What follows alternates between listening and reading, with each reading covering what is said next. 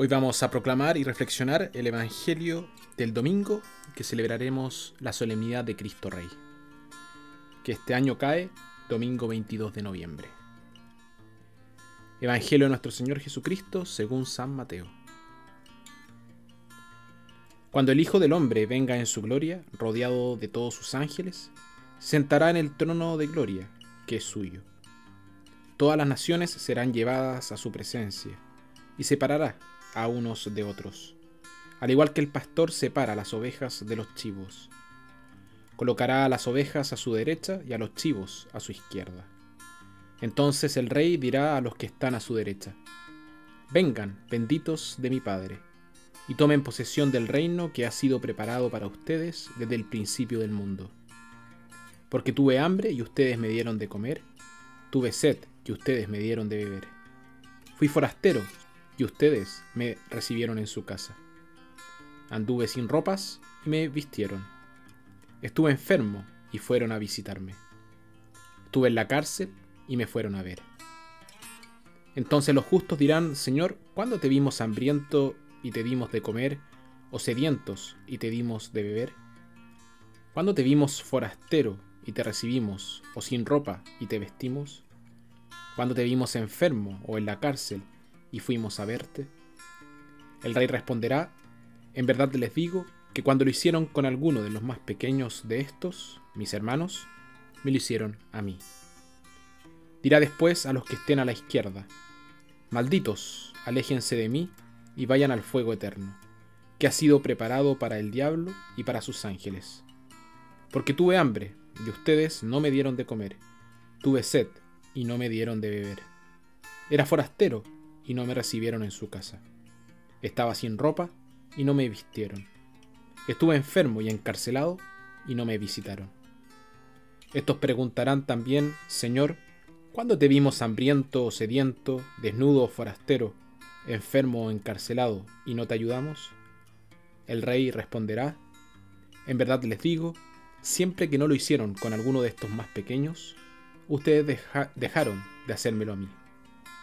Y estos irán a un suplicio eterno, y los buenos a la vida eterna. Palabra del Señor.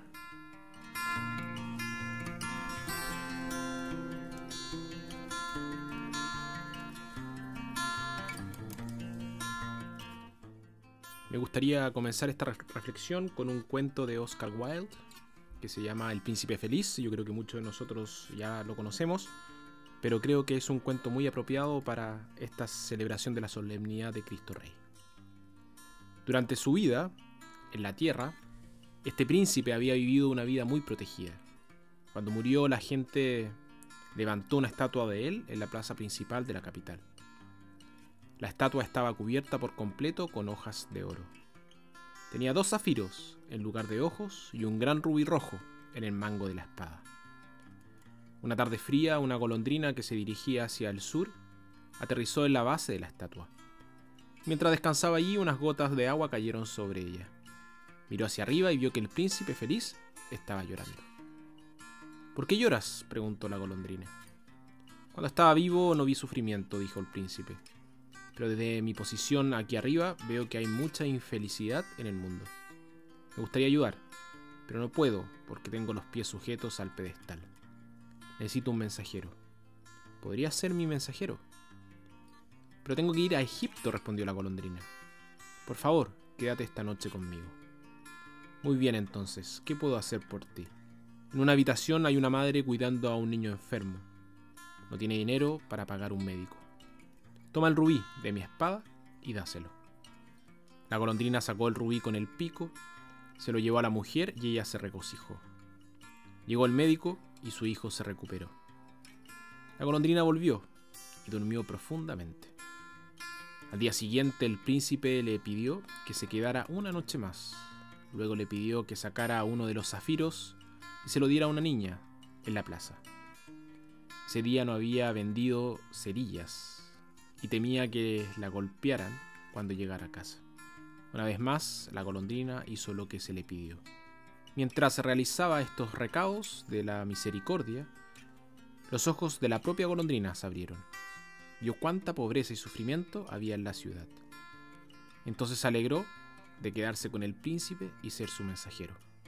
Una a una, a instancias del príncipe, despojó las hojas de oro y las entregó a los pobres y necesitados. Finalmente regresó una noche, pero ahora la estatua estaba desnuda, habiendo sido despojada de todos sus ornamentos. La noche estaba muy fría. La mañana siguiente, la golondrina fue encontrada muerta en la base de la estatua.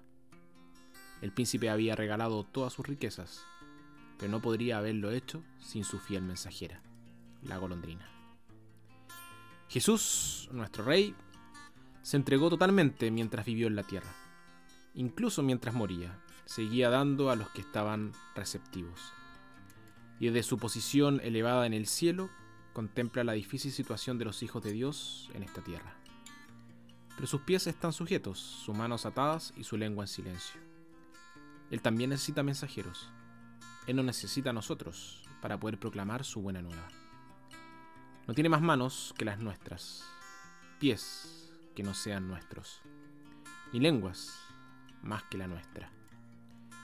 Y son sus riquezas, no las nuestras, las que estamos llamados a dispensar.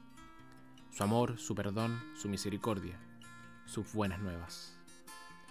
Se trata de ayudar en cosas sencillas, cosas que están al alcance de todos nosotros.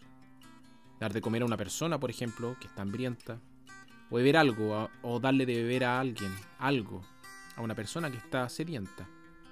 Darle la bienvenida a un extraño, o visitar a un enfermo, o ir a la cárcel también a, visitar a un preso. Para hacer cosas como estas no es necesario ser rico ni talentoso. Todo lo que uno necesita es un corazón cálido y que esté dispuesto. Todos pueden hacer algo, e incluso el más pequeño de todos nosotros. Vamos a pedirle al Señor que abra nuestros corazones, que despierte nuestra capacidad de asombro para poder ver en esas personas que están sufriendo en esta tierra la imagen de este Jesús misericordioso. Pedirle también al Señor que nos enseñe a rezar no solamente con los ojos cerrados, sino que también podamos rezar con los ojos bien abiertos, para ver su rostro muchas veces desfigurado en nuestra sociedad. Amén.